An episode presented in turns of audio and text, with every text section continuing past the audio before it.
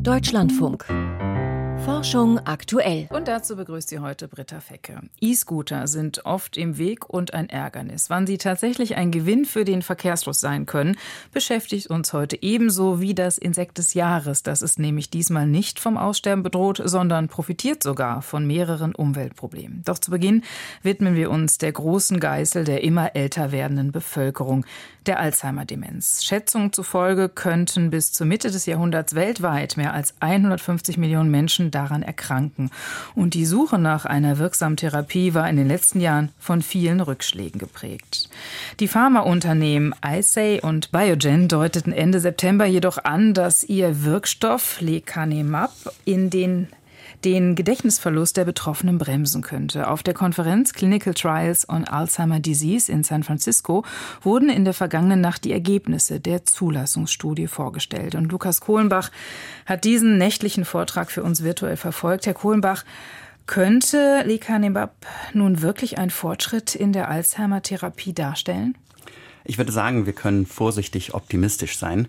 Mit Lecanemab haben wir erstmals überhaupt ein Medikament, das in die Prozesse im Gehirn eingreift, die Forscherinnen und Forscher als ursächlich für Alzheimer ansehen und auch wirklich den fortschreitenden Gedächtnisverlust aufhalten kann, wenn auch nur moderat. Mhm. Sie sagen moderat.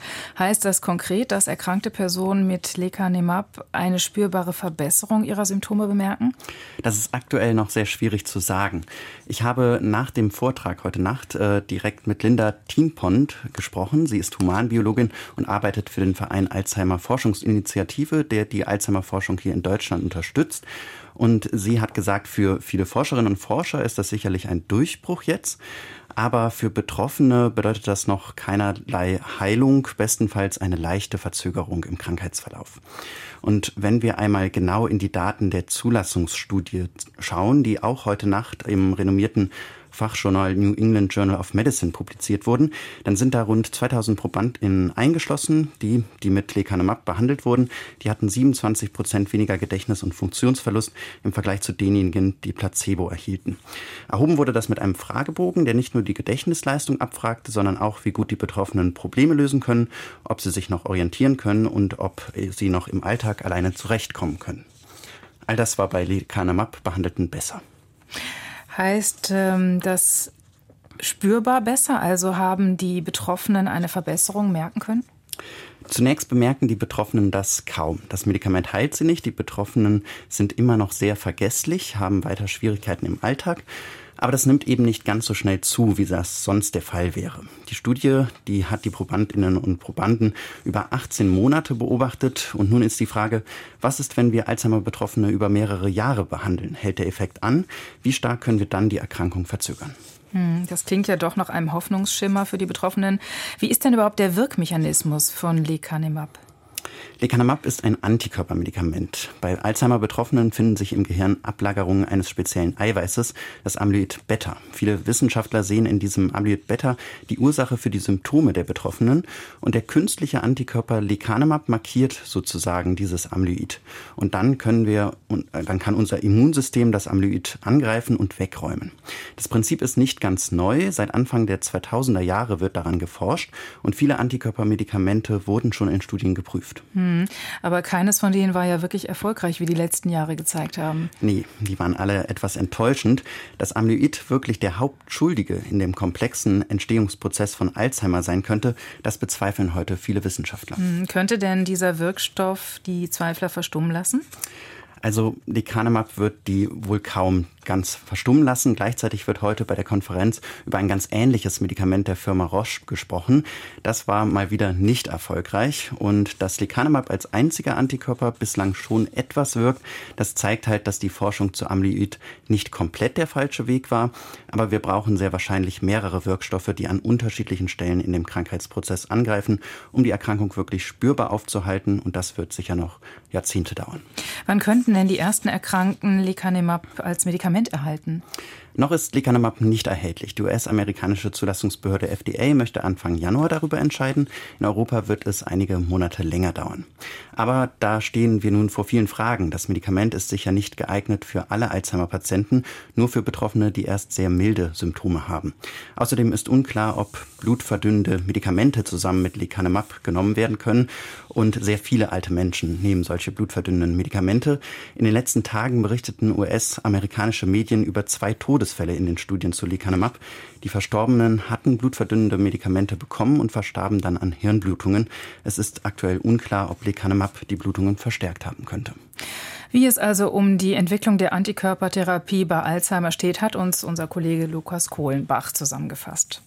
Elektro-Tretroller stehen in einem schlechten Ruf, denn sie stehen oft mitten im Weg, quer über den ganzen Radweg oder auch hinderlich mitten auf Gehwegen. Und wenn sie nicht dumm rumstehen, werden sie gefahren und auch das geschieht oft rücksichtslos. Trotz all dieser Ärgernisse in den Rollern steckt ein gewisses Potenzial der Verkehrsentlastung, wenn statt des Pkw der Roller innerstädtisch genutzt würde.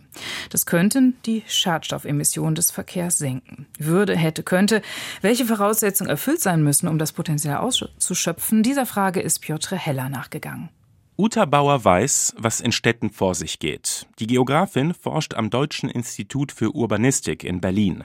Von den E-Tretrollern hielt sie bislang nicht viel. Aber das hat sich nach ihrer jüngsten Studie zu dem Thema geändert. Zu Beginn der Studie hatte ich die Meinung, dass man darauf verzichten kann. Warum soll ich einen Fußweg ersetzen, wo die Leute immer ungesünder leben? Wir haben so viele Energiefresser. Also das war meine Meinung und ich habe die ein wenig revidiert. Für die Studie haben das Urbanistikinstitut und das Deutsche Zentrum für Luft- und Raumfahrt knapp 4000 Personen online befragt, darunter über 1000 E-Tretroller-Nutzer, und sie haben mehrere Stadtverwaltungen interviewt. Das Ergebnis zeigt, ja, E-Tretroller dienen mitunter für Spaßfahrten. Ja, die meisten Nutzer wären ohne Roller gelaufen oder mit dem ÖPNV gefahren. Wahr ist aber auch, also ein Viertel der Befragten haben ihren Weg mit dem ÖPNV kombiniert. Die S-Bahn-Haltestellen sind ja nicht überall verfügbar, aber dass man mit so einem E-Tretroller relativ einfach und schnell auch zu solchen Haltestellen fahren kann. Also das ist ein Gewinn für die Stadt. Außerdem zeigte die Befragung, immerhin 11 Prozent der Tretrollerfahrten ersetzten die Fahrt mit dem Auto. Aber was heißt das wirklich? Verbessern die Roller damit zum Beispiel die Klimabilanz des Verkehrs oder schaden sie? Das hat Klaus Doll vom Fraunhofer Institut für System- und Innovationsforschung jüngst mit einer Lebenszyklusanalyse ausgerechnet. Das Erstellen von Lebenszyklusanalysen ist natürlich tatsächlich eine große Erbsenzählerübung. Sie müssen da viele Dinge zusammenrechnen. Nämlich alle Treibhausgasemissionen der Verkehrsmittel, von der Rohstoffbeschaffung über die Produktion, den Betrieb bis hin zur Verschrottung. Das haben Klaus Doll und seine Kollegen für sechs Städte getan und mit einer Umfrage unter E-Tretroller-Nutzern kombiniert. Ergebnis? In den meisten Städten senken die E-Tretroller alles in allem den Treibhausgasausstoß im Verkehr. Zahlen? Wir bewegen uns tatsächlich im Bereich von 3.000 bis 4.000 Tonnen jetzt für Berlin. Das ist nicht wenig. Es ist aber im Vergleich zu dem, was der Verkehr ansonsten ausstößt, vergleichsweise gering im Monat. Es ist etwa ein Hundertstel der gesamten Emissionen des Berliner Verkehrs. Die Ergebnisse muss man auf zwei Arten einordnen. Erstens sind sie mit Vorsicht zu genießen. Beide Umfragen waren nicht repräsentativ. Die Studie von Klaus Doll gilt nur für den Frühling, eine rollerfreundliche Jahreszeit. Außerdem war daran ein großer E-Tretroller-Anbieter beteiligt. Doll erklärt, dass der wissenschaftliche Standard dennoch hoch sei und er die Arbeit zur Veröffentlichung in einem Fachmagazin eingereicht habe. Zweitens gilt auch, den Nutzen der Roller kann man nicht nur in Treibhausgasen messen. Wenn sie den ÖPNV attraktiver machen oder das Verkehrsaufkommen senken, haben sie einen zusätzlichen Wert. Doch dafür müssen die Städte Voraussetzungen schaffen. Das habe vor allem Paris hinbekommen. Sie haben diese festen Abstellzonen eingerichtet, also alle 150 Meter gibt es da eine Parkfläche, wo äh, diese Geräte abgestellt werden können und auch nur dort angemietet werden können. Dann haben Sie die Zahl der Fahrzeuge beschränkt. Manche deutsche Städte, aber bei weitem nicht alle, haben oder arbeiten an ähnlichen Lösungen. Nur so, glaubt Uta Bauer, werden die Roller nicht zum Ärgernis und können ihr Potenzial entfalten. Wann senken E-Scooter wirklich die Emissionen im Verkehr? Piotr Heller ist dieser Frage nachgegangen. Die jährliche Ausrufung eines Vogels oder Baum des Jahres soll die öffentliche Aufmerksamkeit auf die Gefährdung der ausgewählten Arten und ihrer Lebensräume lenken. Heute wird das Insekt des Jahres bekannt gegeben und diesmal verhält es sich etwas anders, denn das Landkärtchen, ein bunt gefärbter Tagfalter, ist in seinem Bestand gar nicht gefährdet. Diese Auslobigung funktioniert nämlich im Umkehrschluss, denn der Schmetterling profitiert von mehreren Umweltproblemen wie der Überdüngung der Böden durch die Landwirtschaft. Joachim Budde kennt die Details. Wenn im April ein Landkärtchen aus einem Kokon schlüpft, kommt ein farbenprächtiger Falter zum Vorschein. Die Unterseite der Flügel ist dunkelbraun mit weißlichen Strichen, sagt Thomas Schmidt vom Senckenberg Deutschen Entomologischen Institut in Müncheberg. Und diese weißen Linien und Striche, die erinnern entfernt an eine Landkarte und deshalb wurde dieser Falter mit dem deutschen Namen Landkärtchen versehen. Die Oberseite dieses Frühjahrslandkärtchens ist orange mit schwarzen Tupfen und einem schmalen weiß-schwarzen Rand. Nach der Paarung suchen sich die Weibchen Brennnesseln und legen besondere Eipakete ab. Das sind nämlich kleine Schnüre, Eischnüre, die unter die Blätter der Brennnesseln gelegt werden. Und das ist einmalig in Europa. Das macht kein anderes Insekt so. Also das ist sehr hübsch anzusehen, wie kleine Türmchen, die unter diesen Blättern hängen. Wenn diese Puppen schlüpfen, sehen sie völlig anders aus als ihre Eltern. Ihre Flügel sind dunkelbraun, fast schwarz, mit einer breiten weißen und zwei schmalen orangen Linien. Wissenschaftler sprechen deshalb von einem Saisondimorphismus. Das Landkärtchen kann auf eine Erfolgsgeschichte zurückblicken. Denn, so Thomas Schmidt, das Landkärtchen war vor etwa 100 Jahren in Deutschland wirklich selten. Damals waren Brennnesseln deutlich seltener als heute, denn es herrschte Nährstoff, also Stickstoffknappheit. Erst in den 1950ern begannen Landwirte, ihre Felder flächendeckend intensiv mit Stickstoff zu düngen. Eine Überdosierung, die bis heute stetig wächst, zumal die sogenannte Eutrophierung längst nicht nur aus der Landwirtschaft stammt. Das ist Überall, wo wir Verbrennungen durchführen, also Autos, Industrie, Hausbrand, durch die eben elementarer Stickstoff, der ja nicht pflanzenverfügbar ist, in pflanzenverfügbaren Stickstoff überführt wird. Also in NOx oder in Ammoniakverbindungen. Und diese kommen dann in die Luft, werden durch den Regen ausgewaschen und sind für die Pflanzen verfügbar. Und von diesen Prozessen profitieren natürlich die Brennnesseln, die ein Indikator für sehr eutrophe Standorte sind. Trotzdem könnte das Landkärtchen seine beste Zeit in Deutschland schon wieder hinter sich haben, sagt Thomas Schmidt. Zwar hat sich der Schmetterling bis nach Skandinavien ausbreiten können. Was wir jetzt auch beobachten, ist, dass das Landkärtchen wohl beginnt, ein Verlierer des Klimawandels zu sein. Die Entwicklung der Eier kann nur erfolgreich sein, wenn die Brennnesseln an luftfeuchten Standorten stehen. Und gerade in trockenen, heißen Jahren, wie wir sie in den vergangenen Jahren ja sehr häufig hatten, haben wir Probleme, dass eben die Eier des Landkärtchens sich nicht entwickeln können, sondern eben vertrocknen, weil es zu heiß und zu trocken an vielen Stellen wird. Und die Tiere benötigen eine strukturreiche Landschaft. Einen sanften Übergang, wo also der Wald niedriger wird, wo dann Gebüsche, Hecken davor sind, wo dann in diese Gebüsche und Hecken dann krautige Vegetation hineinwächst und wir dann letztendlich in eine offene Wiesenlandschaft besten Fall auch noch mit irgendwelchen Hecken und Gebüschen drin übergehen. Und so eine vielfältige Landschaft kommt nicht nur dem Landgärtchen zugute, sondern vielen Insekten und Vogelarten, mithin der Biodiversität insgesamt. Joachim Budde stellte uns das Insekt des Jahres vor. Infolge der Erderwärmung schmelzen weltweit die Gletscher. Dadurch drohen Hangabrutschungen und Überschwemmungen und am Ende kommt die Dürre. Denn die Gletscher sind auch riesige Wasserspeicher, die in den wärmeren Monaten das Wasser abgeben, das sie im Winter gespeichert haben. Auch im Himalaya oder in den Anden ist die Landwirtschaft von dem Wassermangel bedroht. Eine Methode, Wasser zu binden, damit es in wärmeren Monaten zur Verfügung steht, sind die sogenannten Eisstupas. Jan Tolzmann erklärt, wie die funktionieren. Sie sehen aus wie überdimensionierte Zuckerhüte. In Ladakh, im indischen Hochgebirge, ragen sie in circa 4000 Metern über dem Meeresspiegel als künstliche Eisberge empor. Moderne Wasserspeicher, gespeist aus den Schmelzwässern der Gletscher. Suryan Arayanan Balasubramanian erforscht an der Schweizer Universität Fribourg, wie gut diese sogenannten Eisstupas Gletscherwasser kompensieren können. Er lüftet das Geheimnis ihrer Entstehung. Sie werden im Grunde mit Fontänen-Rohrleitungssystemen gebaut. Daher nutzen die Landwirte ein Verbindungsrohr zur Quelle des Gletscherstroms und leiten diese dann zu ihren Feldern.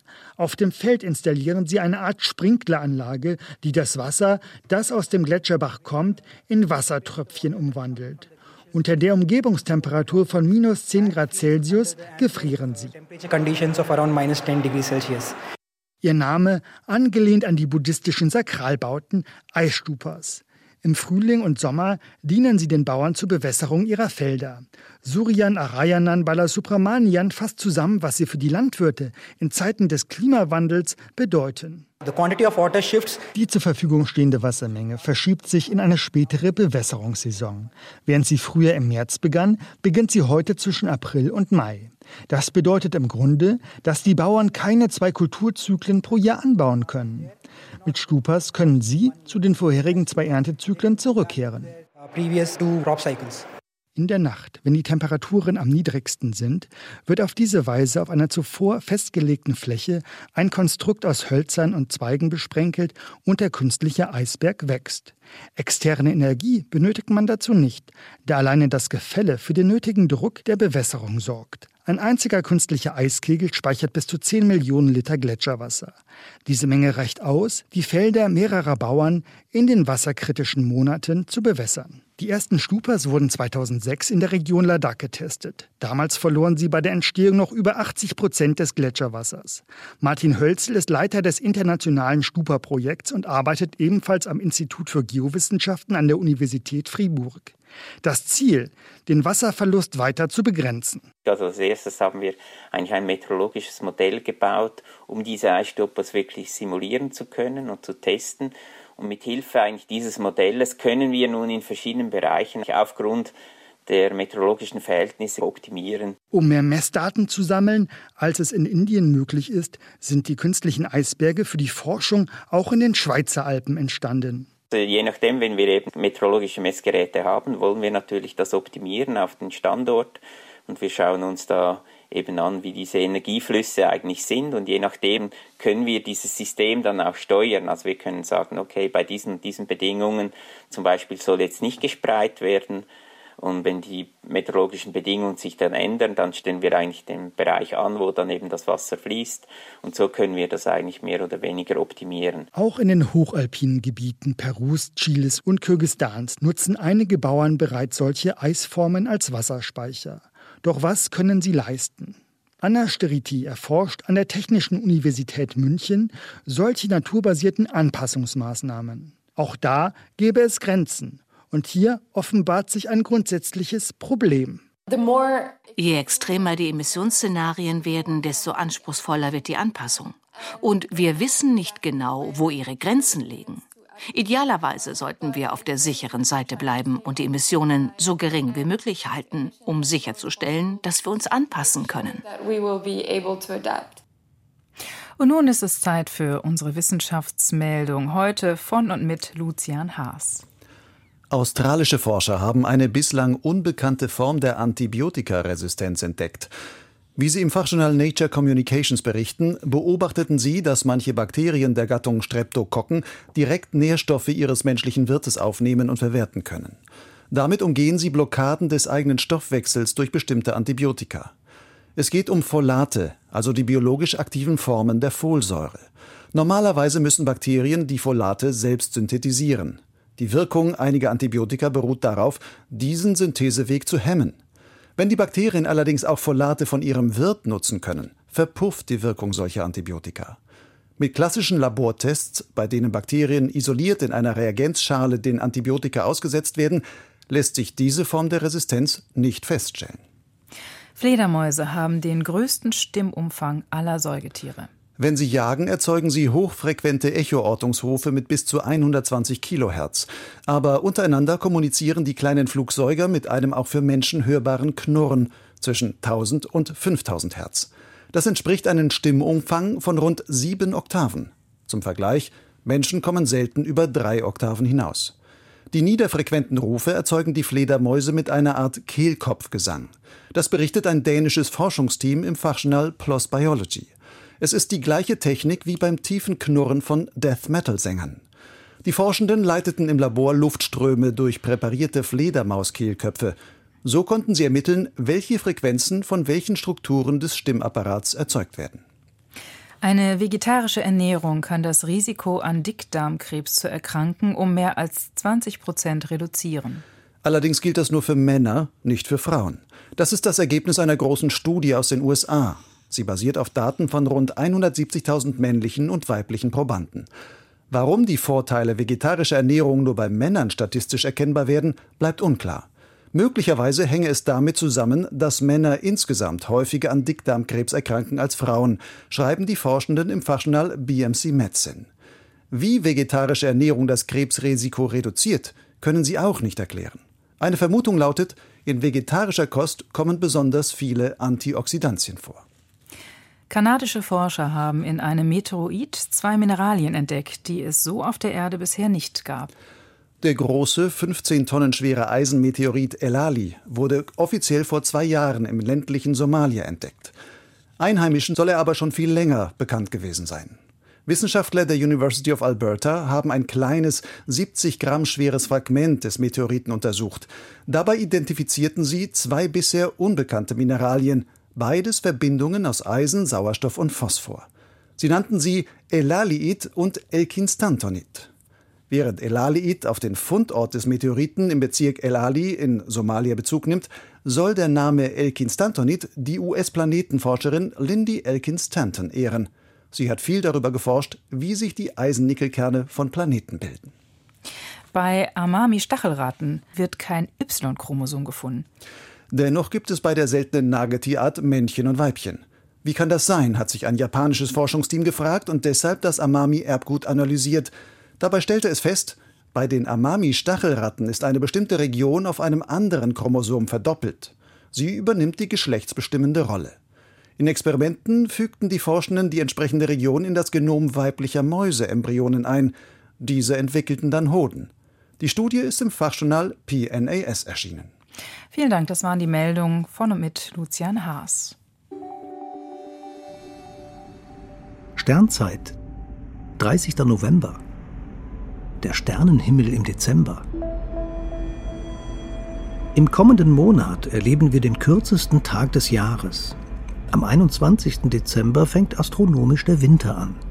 In der Mitte Deutschlands steht die Sonne dann nur noch knapp achteinhalb Stunden über dem Horizont. Der Star des Nachthimmels ist unser Nachbarplanet Mars im Sternbild Stier. Er leuchtet jetzt besonders hell, weil er am 8. Dezember seine beste Stellung seit mehr als zwei Jahren erreicht. Genau an jenem Tag wird der Planet morgens vom Vollmond bedeckt. Zwischen etwa 6 und 7 Uhr früh schiebt sich die helle Mondscheibe vor den Mars. Zwei weitere Planeten zeigen sich im Dezember. Der Ringplanet Saturn verschwindet etwa zwei Stunden nach Sonnenuntergang im Westen der Riesenplanet Jupiter erst nach Mitternacht. Morgen Abend steht der Halbmond bei Jupiter. Am Abend des zweiten Weihnachtstages leuchtet der Mond in der Nähe von Saturn, bevor der Halbmond am 29. Dezember wieder den Jupiter erreicht. In den langen Nächten dominieren die funkelnden Wintersternbilder. In den Stunden rund um Mitternacht zeigen sich Orion, großer und kleiner Hund, die Zwillinge, der Fuhrmann und der Stier hoch am Südhimmel. Dort sind acht der hellsten Sterne des gesamten Firmaments versammelt. In diesem Jahr ergänzt um den strahlenden Mars. Noch vor Beginn der Morgendämmerung verschwinden die Wintersternbilder im Westen. Dafür übernehmen Löwe, Bootes und Jungfrau die Himmelsbühne im Süden. Diese Frühlingsfiguren signalisieren, dass auch der längste Winter irgendwann zu Ende geht. Dirk Lorenzen blickte für uns in den Sternenhimmel im Dezember. Hier im Deutschlandfunk erwartet sie gleich meine Kollegin Eva Bahner mit Wirtschaft und Gesellschaft. Dort geht es um das Punktesystem bei der Fachkräftezuwanderung. An dieser Stelle verabschiedet sich Britta Fecke. Ich wünsche Ihnen noch einen schönen Abend.